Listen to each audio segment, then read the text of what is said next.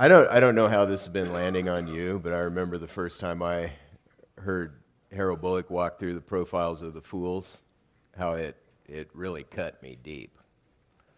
And um, the Word of God is living and active like a two edged sword, and the reason God uses it the way He does is to do like surgery on our hearts. So I hope this has been a help to you so far. I'm going to continue to walk through uh, the different fool patterns, but I'd like to back up just a little bit and uh, gain some perspective on uh, the realm of folly and the realm of wisdom and how we live in both of those. We've been looking at these strategies that people use, that we use, uh, to get what we want without God's help or without doing things God's way, particularly. Um, we're, we're taking time to look at these. They're clearly outlined in Scripture. The five fools that we're looking at, they, they jump off the page of the Bible. They're in there, you know. Um, and the problem is when we play the fool, when we choose a foolish strategy, trying to get what we want on our own, we do very com- counterproductive things. It impacts our family relationships, our friendships, the way we handle our responsibilities. It, it, it, we make choices that derail our progress toward experiencing the life God wants for us, for accomplishing the goals He wants for us. So it's very important. So we've been talking about Old Testament categories, the realm of the spirit and the, I mean, the realm of uh, wisdom and the realm of folly. The New Testament has different categories. And uh, they're, they're still there. They're still, you can trace the categories of wisdom and folly in the New Testament for sure. They're there, but um, a new category or another category that the New Testament uses for the foolish strategies is the realm of the flesh. We're living in the flesh.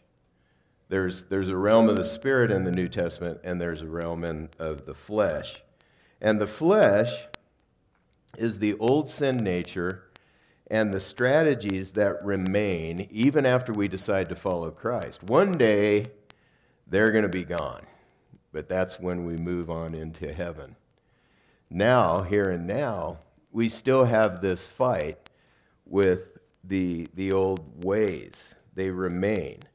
Uh, when we repent, which means turn around from going our own way, we accept Christ's death on the cross as payment for our sin. In other words, we quit trying to earn God's favor ourselves, uh, and we accept what He's done for us on the cross, and we yield our life to Him as Lord or boss. At that moment, the Holy Spirit comes to live in our hearts. It's at that point that we have the opportunity to either live in the realm of the Spirit or live in the realm of the flesh. Because making Jesus Lord is the same as fearing the Lord. It's the same thing. Whenever you make Jesus boss of your life, you step into the realm of wisdom and you have the opportunity to live in the Spirit from that day forward. God's Spirit lives in us from that point forward when you decide to follow Christ, and He's going to nudge us toward doing what pleases God. He, he's going to nudge us toward it. The flesh will keep pulling us, and it's like gravity, keep trying to pull us down towards self centered living. You see this in Galatians 5 16, 17. But I say, walk by the Spirit, and you will not gratify the desires of the flesh, for the desires of the flesh are against the Spirit, and the desires of the Spirit are against the flesh. For these are opposed to each other to keep you from doing the things you want to do. We, we have to keep choosing the ways of God to avoid folly and grow in wisdom, and God's Spirit will help if we turn to Him. But He will not override our own will. He, he will not force us to do things His way. It's important to understand it's a fight. It's, It's a fight from the time we decide to follow Christ. It's a fight against the flesh and the old strategies. They're very familiar to us. And if you don't know this, you're surprised by the battle that's raging inside of you after you decide to follow Christ. I don't want you to be surprised. I want you to know what to expect. It is an all out fight. And it's like hand to hand combat. It's, it's, it's like this wrestling match that goes inside. When, when you start the Christian life, now in, in our minds, we, we tend to think, oh, well, the Spirit comes and lives inside us, and we just kind of, from there on, float along, and we always want to do what God wants. And if you don't know that it's a battle, you're surprised, and you, the enemy can use that to take you down. It's a lot harder than you thought, isn't it? From the day you decide to follow Christ, it is a fight. It's a moment by moment reality. We decide how we're going to live. We either live by the flesh and reap the consequences of the flesh, or we live in the Spirit, reaping the tasty fruit that He brings as we handle life in families and friendships in our responsibilities. Galatians 6 says, Do not be deceived. God is not mocked, for whatever one sows, that will he also reap. For the one who sows to his own flesh will from the flesh reap corruption, but the one who sows to the Spirit will from the Spirit reap eternal life. So, what happens in our lives is we, we decide to follow Christ, the Holy Spirit lives in us. He's, he's like our, our connection to the resources of heaven. And so, eternal life, the quality, there's this aspect that we begin to live. We have the opportunity to live out that life right now. And if we continue to cooperate with God, it's like this you know, there's a point in time where the seed's planted in us. If we keep walking in the Spirit, it grows and grows and grows and grows and grows until we transition into heaven and then we experience the full, full on life in the Spirit. But it's our choice. After you become a Christ follower, it's like you have your hand on the switch. you, you, you can flip the switch. You can either rely on your old ways of the flesh or depend on the Holy Spirit to help you to live the way that God wants you to live. In any given moment, a circumstance or a comment can happen, and you can switch back. If you're in the realm of the Spirit, if you're living in the Spirit, if you're walking in the Spirit, you can fall back into the flesh any given moment. If you find yourself in the realm of the flesh, get out of it as soon as possible by flipping the switch. You flip the switch by confessing your sin. God, that was wrong what I just said there. Boy, that thought, that was that was not right before you. Will you, will you forgive me for that? Accept God's forgiveness. Confess your sin and your self reliance to God, and then submit to the spiritual lead- leadership again. You flip the light on. It's like flipping the switch. You go back. That, that process is how God trains us, that's how He changes us. So, last session, we looked at the easy way fool pattern growing out of Aveleth, the Hebrew word for the folly of, of stubborn self centeredness, the S in our sad hearts. And we're born with this desire to get what we want. And this desire to get what we want, it's at the heart of all the fleshly strategies. The easy way fool is the more passive way to get your way. Uh, he only turns aggressive when he gets caught being lazy. Uh, this morning, we're going to look at the reactive way fool. We're going to meet the reactive way fool. The avil is the Hebrew word, who also grows out of aveleth, the desire to get their way. Uh, they have a pattern of being adversarial to get their way, and many of us have a little of this in us. Um, here's there's her her pic. Would you want to mess with her? not me. not me. uh, this may not be this may not be your go-to pattern, but all of us can do this. That's how it is with each of these, these uh, fool patterns. Um, I know that early on, I would use this strategy at key times when I wanted something that I didn't get. Um, my first at bat ever in organized baseball, I was eight years old, and I hit the ball over the, the fielder's head, the outfielder's head. We didn't have fences. And so I hit it far enough that I could run all the way around the bases. And I ran all the way around the bases. I slid across home plate. And right across the home plate, the umpire should have been able to see this. But I decided that I'd reach back and touch the plate just so everybody knew I had touched it. Before I reached back and touched the plate, the catcher tagged me with the ball, and the umpire called me out. I went ballistic. I'm throwing helmets, I'm throwing bats, I'm throwing everything I can get my hands on. I'm yelling, screaming, crying. The commissioner of the league came over trying to calm me down. I'm yelling at the umpire who was trying to date my sister at the time, You'll never get a date with her. I, am just, I'm just pulling out all the stops, okay? because Here's the problem I know in my heart it was a home run, but it was taken away from me. I wanted that. I wanted to be able to say that, and you know, it's all good now. Doesn't really matter, although I'm getting worked up talking about it right now. now, nobody had to teach me that. That was a very natural strategy. I, I used it often to get what I want. I got more stories, but you know, we don't have that much time. Uh, this is the basic strategy of the reactive way fool. The key tool of this fool that they use is upset. They're upset easily and manipulate others to let them have their way. Now, this is normal for a, a toddler, less normal for a five year old, really perverse for an adult. It, re- it really is. The goal of parents is to train this out of kids.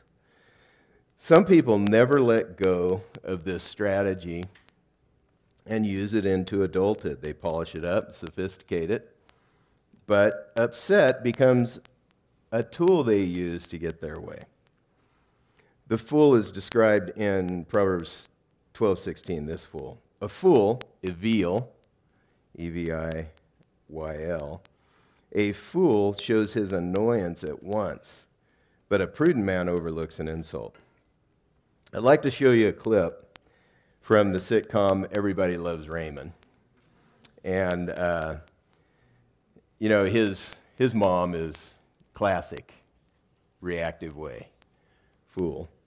Um, but I'd like you to watch how upset is used by Raymond's wife and his mom to try to control what his brother Robert is doing. Robert has cheated on his girlfriend Amy, whom they all love. She's loved by Deborah and his mom Marie. And right before the scene we're going to watch, uh, Deborah actually hits Robert and starts picking on him, picking at him, badgering him. Anyway, let's watch what happens. Who's been telling him it's his life.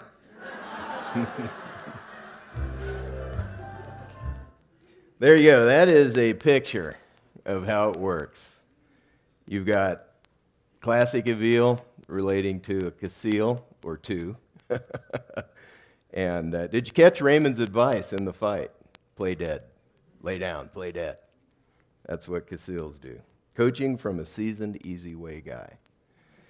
Um, this is a picture of how this fool operates in everyday life. Uh, they, they may get compliance for a brief time uh, with a head nod, but you can tell Robert's heart hasn't moved in the middle of this. We can all do this. We show annoyance immediately because we want to override what the other person is doing and squash their opposition to our agenda. With the reactive way fool, this is a way of life. It's very painful to relate to this fool it's like trying to hug a cactus, and we know not to do that. Never seen anybody go up to a, a cactus and give it a hug. Over time, the people around these fools start avoiding them because relating them is so unpleasant, so difficult, so hard. The core problem with all foolish strategies is a lack of faith. In the flow of life, the fools are trying to get what they want without trusting God for it in the flesh. The reactive way fool aims to get my way no matter what God says about treating people the right way. As we've been saying, biblical fools are morally deficient, not mentally deficient. They overlook what's right to get their way. This fool has some clear characteristics that you can identify in Scripture, in the passages that use the Hebrew word evil. Uh, they're rebellious. They always have a better way than the leaders over them. They're adversarial. They're not going to cooperate unless you're on their page, on their wagon. Uh, they're controlling and they're manipulative. They try to move people around like chess pieces to do what they want. The reactive way fool, they, they want to run the show, and people tend to run away from them after a while, over time. People begin to avoid them like the plague. Here, here's a rundown of the reactive way fool approach to life. And this, again, this is a composite from Scripture, what you can do, and I'll show you how to do it, I think, the beginning of the last session.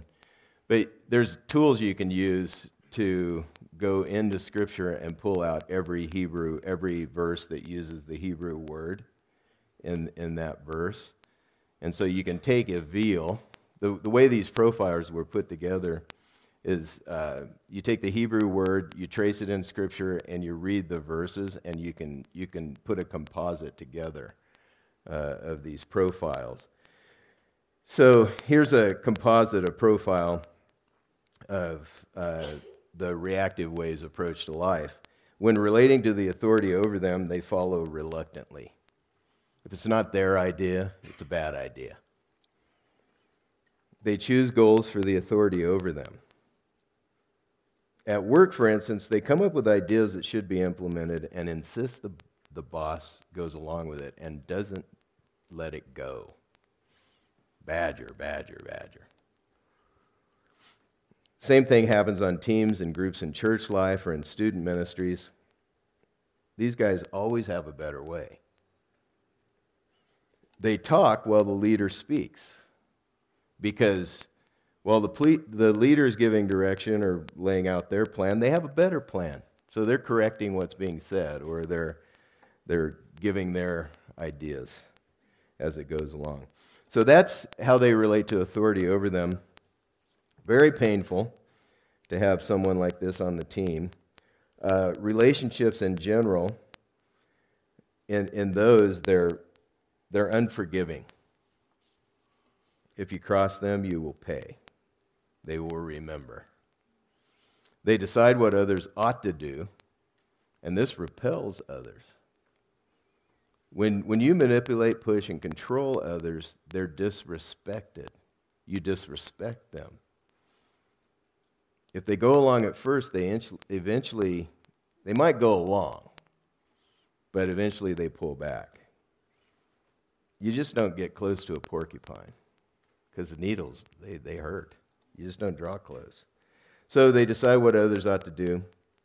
They're quick to anger. They are frequently in arguments. There are frequent arguments associated with their pattern. Conflict, tension, animosity follows them like a wake behind a boat. You know, strong wake makes for a turbulent ride. And that's how it is relating uh, to this foolish person. Um, they refuse to take responsibility for wrongdoing. They almost never apologize or ask forgiveness. And they refuse to listen to advice. Why would someone who has a plan for everybody else's life need advice? they don't need it. So if, if people would just do what they want, life would be good. What you read in Proverbs 27 3 is a stone is heavy and sand is weighty, but a fool's provocation, evil, is heavier than both.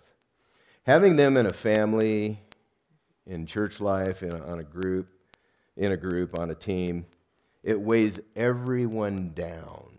That's what this passage is saying. It, the stone is heavy, the sand is weighty.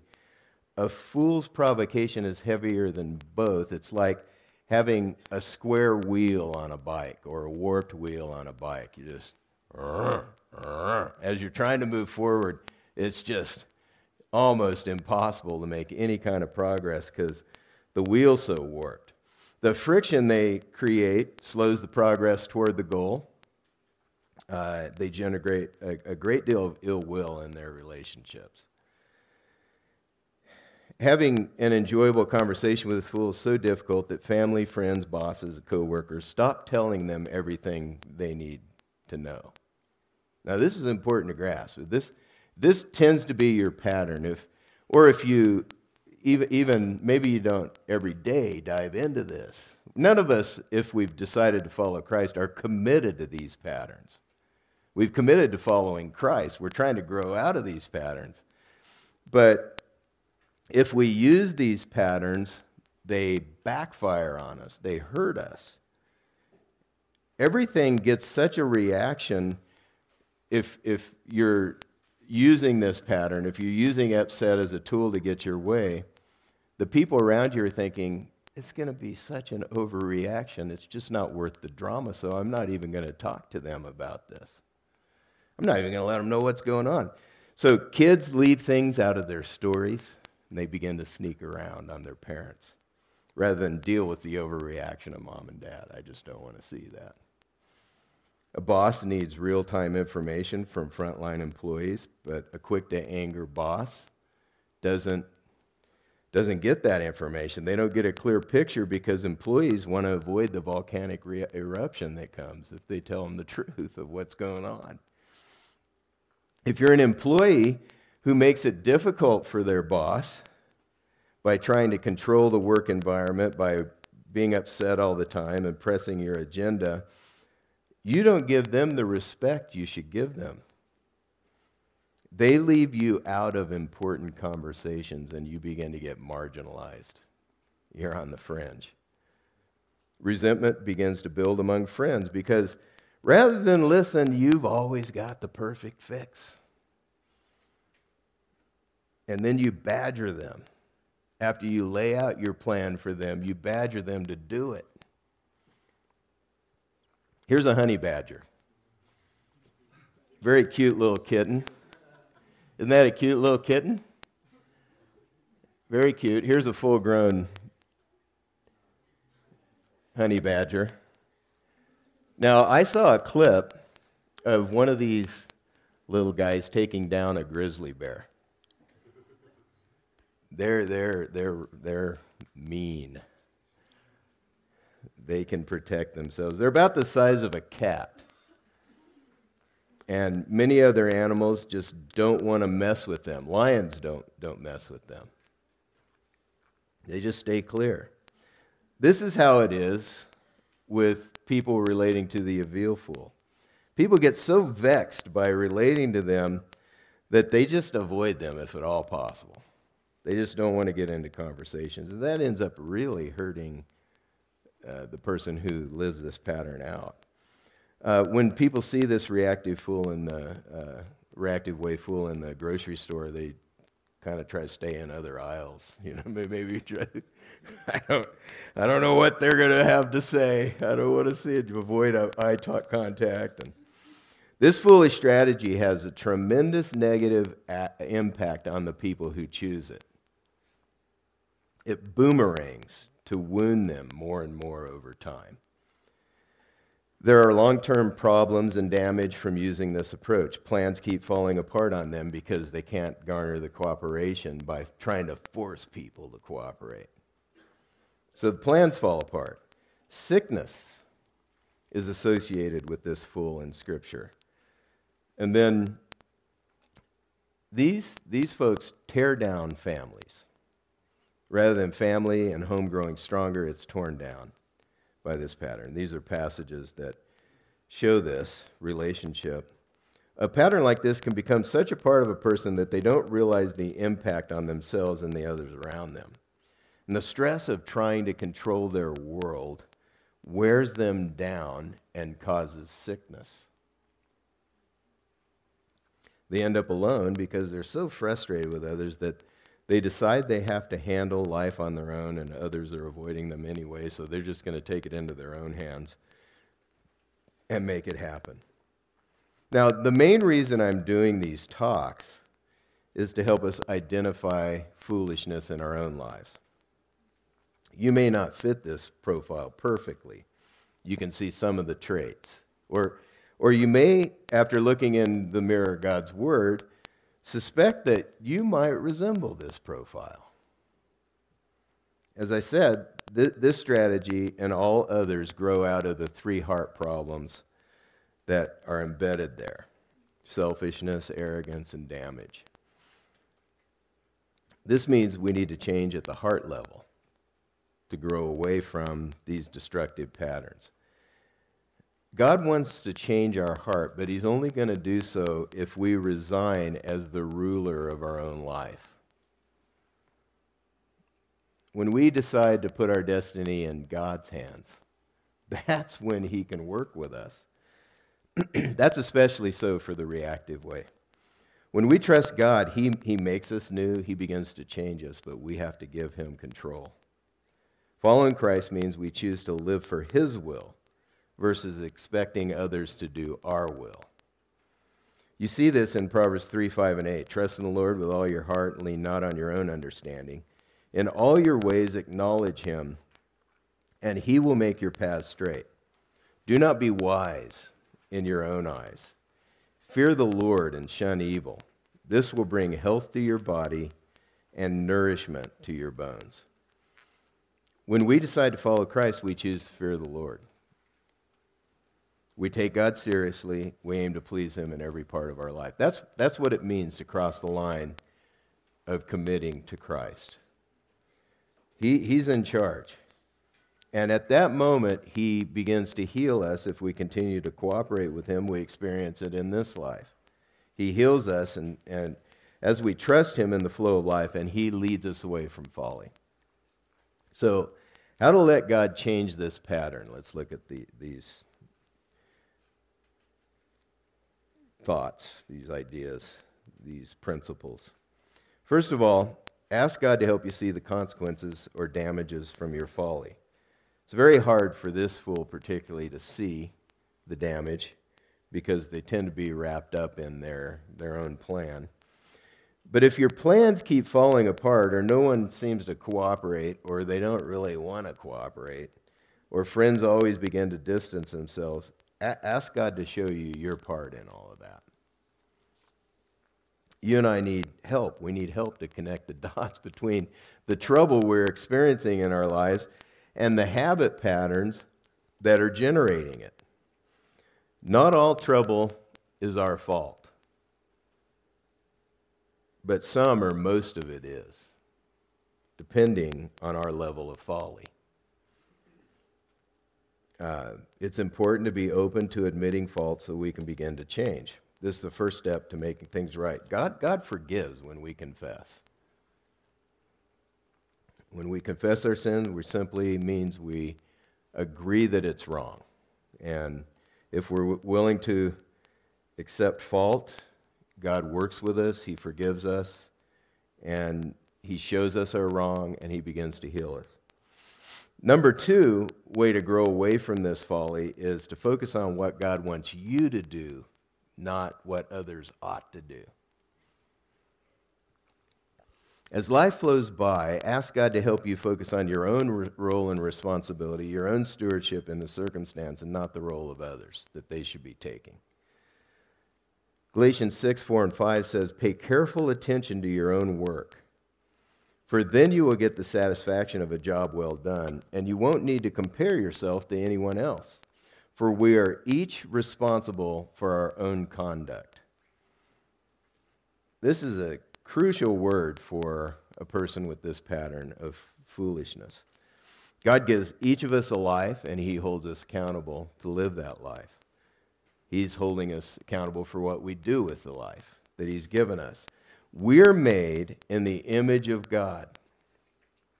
And this gives us a tremendous amount of worth and dignity before Him. We reflect the image of God, and it's marred because of sin when it entered the world, but it's still there.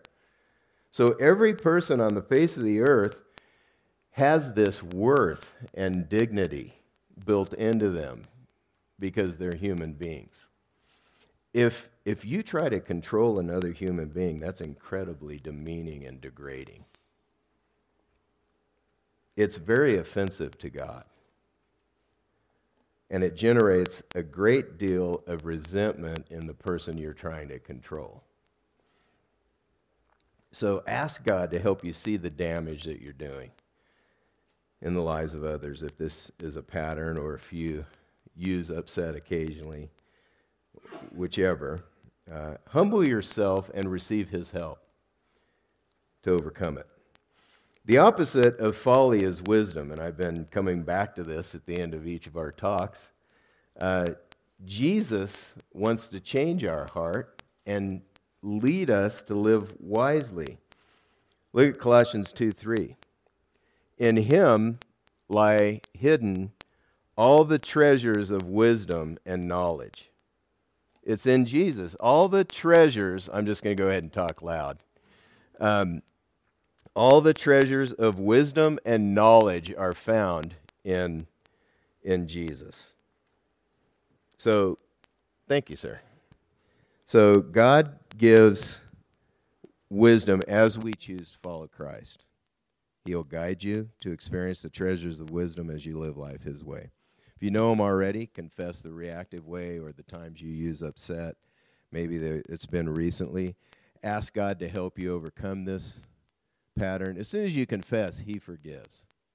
And it's the grace of God that teaches us to say no to the flesh. That's what you find in Titus. It's His grace. We just need to accept His grace. You know, we all blow it. None of us live a perfect life. We all mess up. And so, if you know Him, just confess. Turn the light switch on. Get back into the realm of the Spirit as you, as you catch yourself falling into the flesh and using upset or this pattern. If you don't yet know Him, give your life to Him and continue to investigate what it means to follow him. You will find the treasures of wisdom are all in him, in Jesus Christ. Let's go to him in prayer. Father, we thank you so much for your kindness to us. We praise you for working in us the way you do, for giving us the opportunity to walk out of the realm of folly into the realm of wisdom to walk with your Holy Spirit. Holy Spirit, we thank you and we honor you and we praise you for living in us. And I ask that, Lord, you'd help us to keep in step with your Spirit. Help us to see these foolish strategies that we use and repent from them, turn around from them, and live life your way. And as we catch ourselves falling back into them, help, help us to fall onto your grace and accept your forgiveness as we confess. And we ask God for your power to change in the name of Jesus Christ. Amen.